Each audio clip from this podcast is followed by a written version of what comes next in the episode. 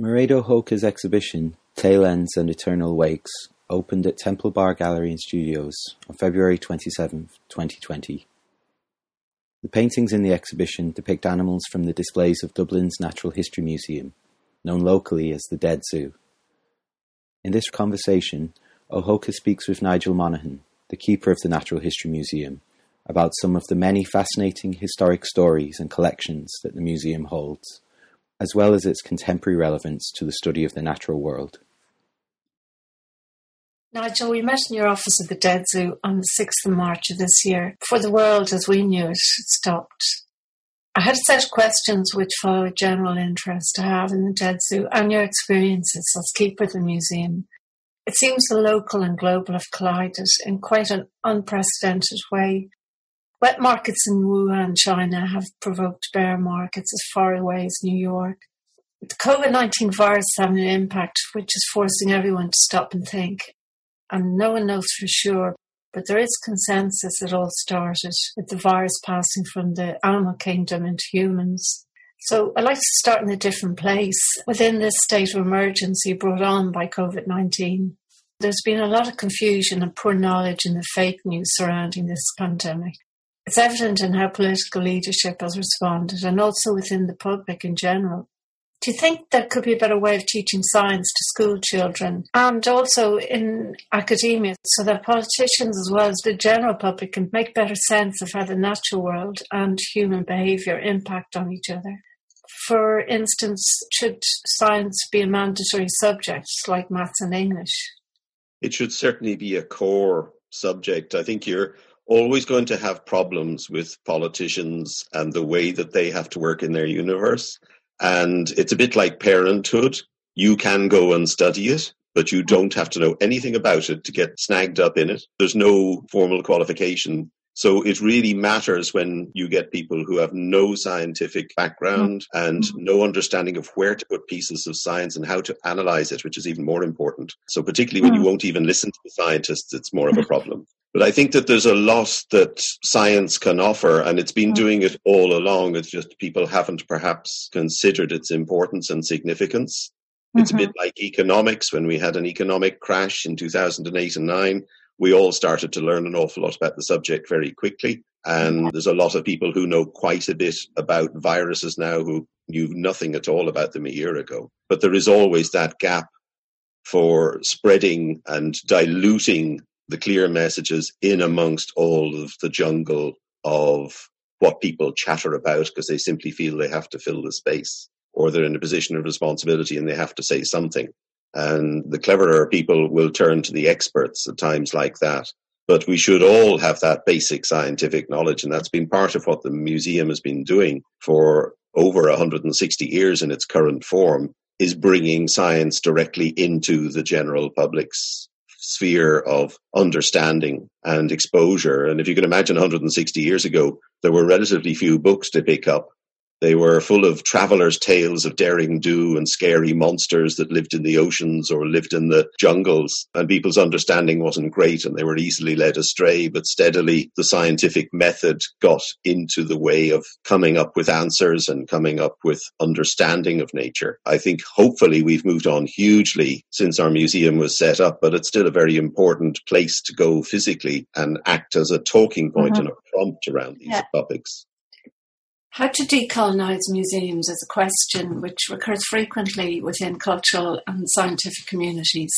The answer is often contested, but one obvious answer is to expand the labeling system surrounding the provenance of specimens, just to facilitate historical accuracy and so on.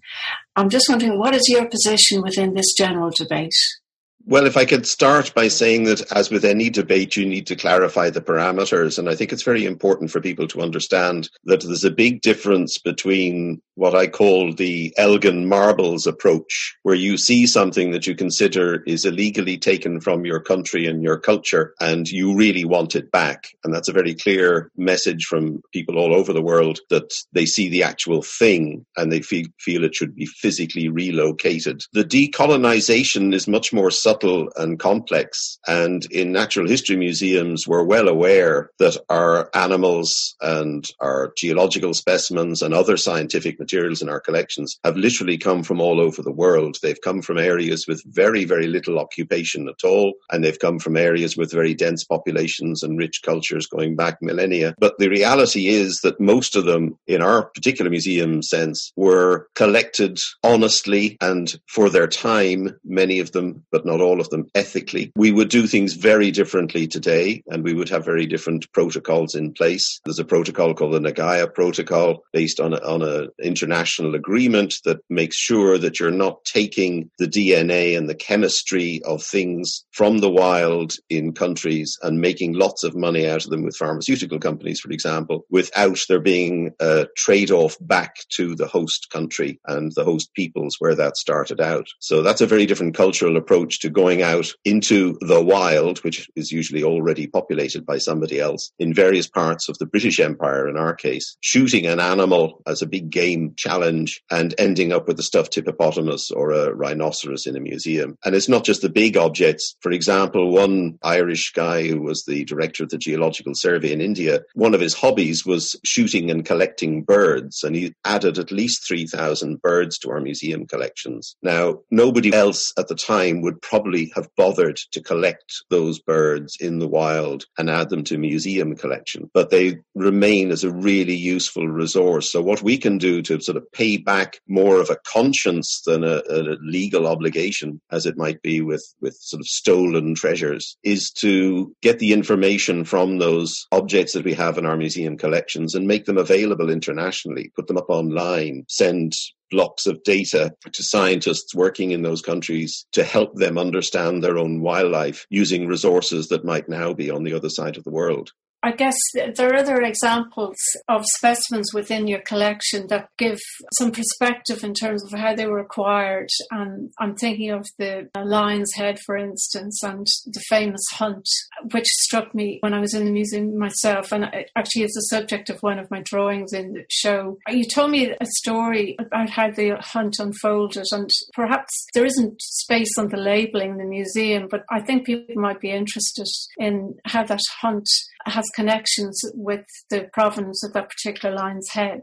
Yes, well, we have quite a lot of hunting trophies in the museum as a whole. The one with the best provenance that we can track back was a tiger shot in Nepal in 1911 by King George V.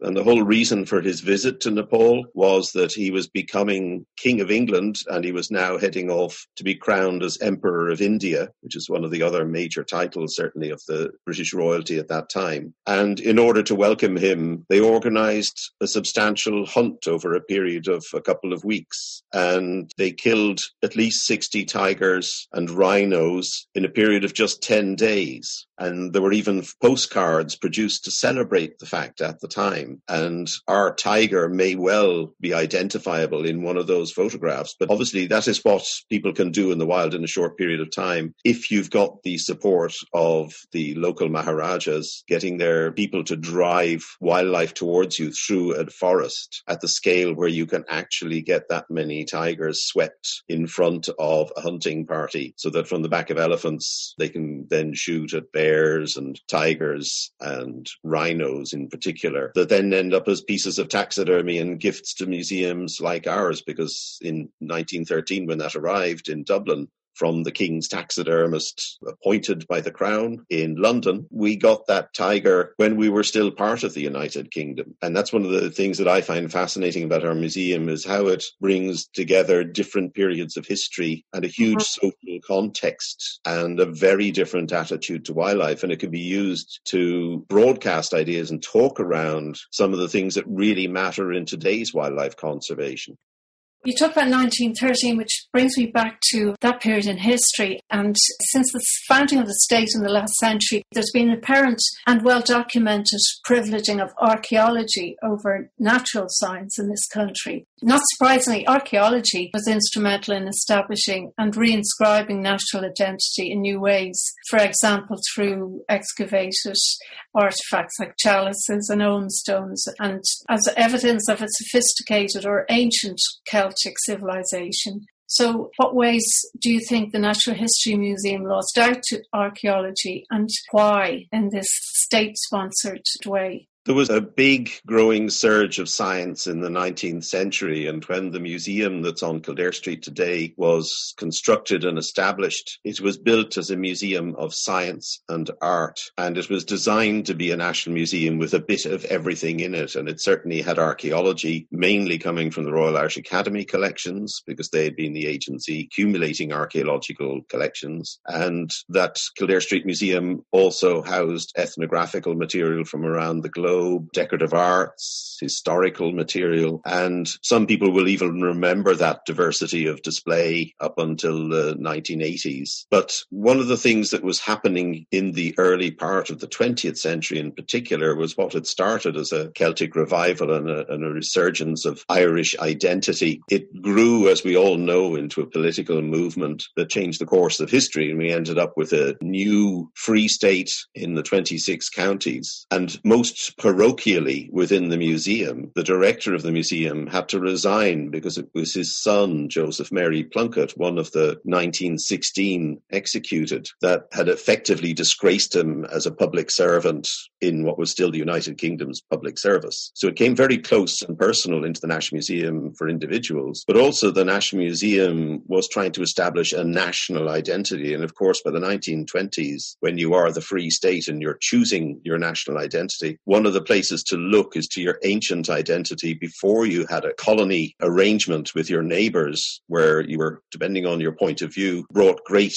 success and science and investment or was an oppressive power. But archaeology gave you a safe piece of ancient history when Ireland was great once before. And citing that your country is great can be actually quite a problem. On a local level in the museum, the effect was to make archaeology the center and kingpin, and they appointed a director from Germany um, specifically with that in mind. And he was there through the 1930s until the Second World War. And that was a deliberate focus by the director was to make it an archaeological institute. It went way beyond being just a museum where archaeology dominated. It was the center of archaeology in the country. And he saw that that is what was very important from a nationalistic perspective. And that held sway even well after the war war that it took quite a long time before there was a balancing out between the various departments in terms of the resources applied to them and the space available for them to exhibit their collections. The biggest effect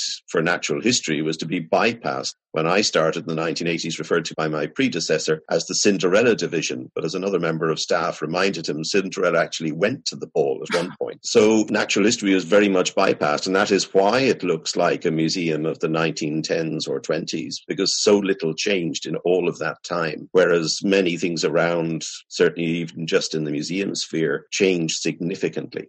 So the idea that nature can be contained and ordered is a legacy of Enlightenment thinking in Europe. And early natural history museums were designed to accommodate vast numbers of specimens, all labelled according to Carl Linnaeus' binomial Latin model. This extensive undertaking of naming every living species circulated another type of colonisation, that of language. Indigenous peoples have always named the flora and fauna of their own habitats through oral traditions, if not always through written text. And while not according to a taxonomy, they have their own ways of naming flora and fauna. Is there evidence of any indigenous Irish species that hold traces of the Irish language in their labelling, even if framed by the Linnaean system? Certainly, the desire to structure and organise nature was really strong, and it still is. We now, since Darwin started to articulate it clearly in the middle of the 19th century, we have a much better understanding of why there is a natural underlying pattern to to nature because things in biology are naturally related to each other as descendants of common ancestors. So we have branching family trees and we use still uh, that more than 200 year old system set up by Linnaeus in the 1750s to structure and organize. And when you went to other countries and people had local names for animals, take something like our thylacine in the museum, uh, that's what I would call it. It has a scientific name as well. It's from Tasmania. People call them tigers because they were stripy, but in fact, they're not remotely related to most other carnivores. They're certainly not related to cats at all. And if you ask the local Palawa people in Tasmania over a hundred years ago, what would they call it? They might call it Corinna,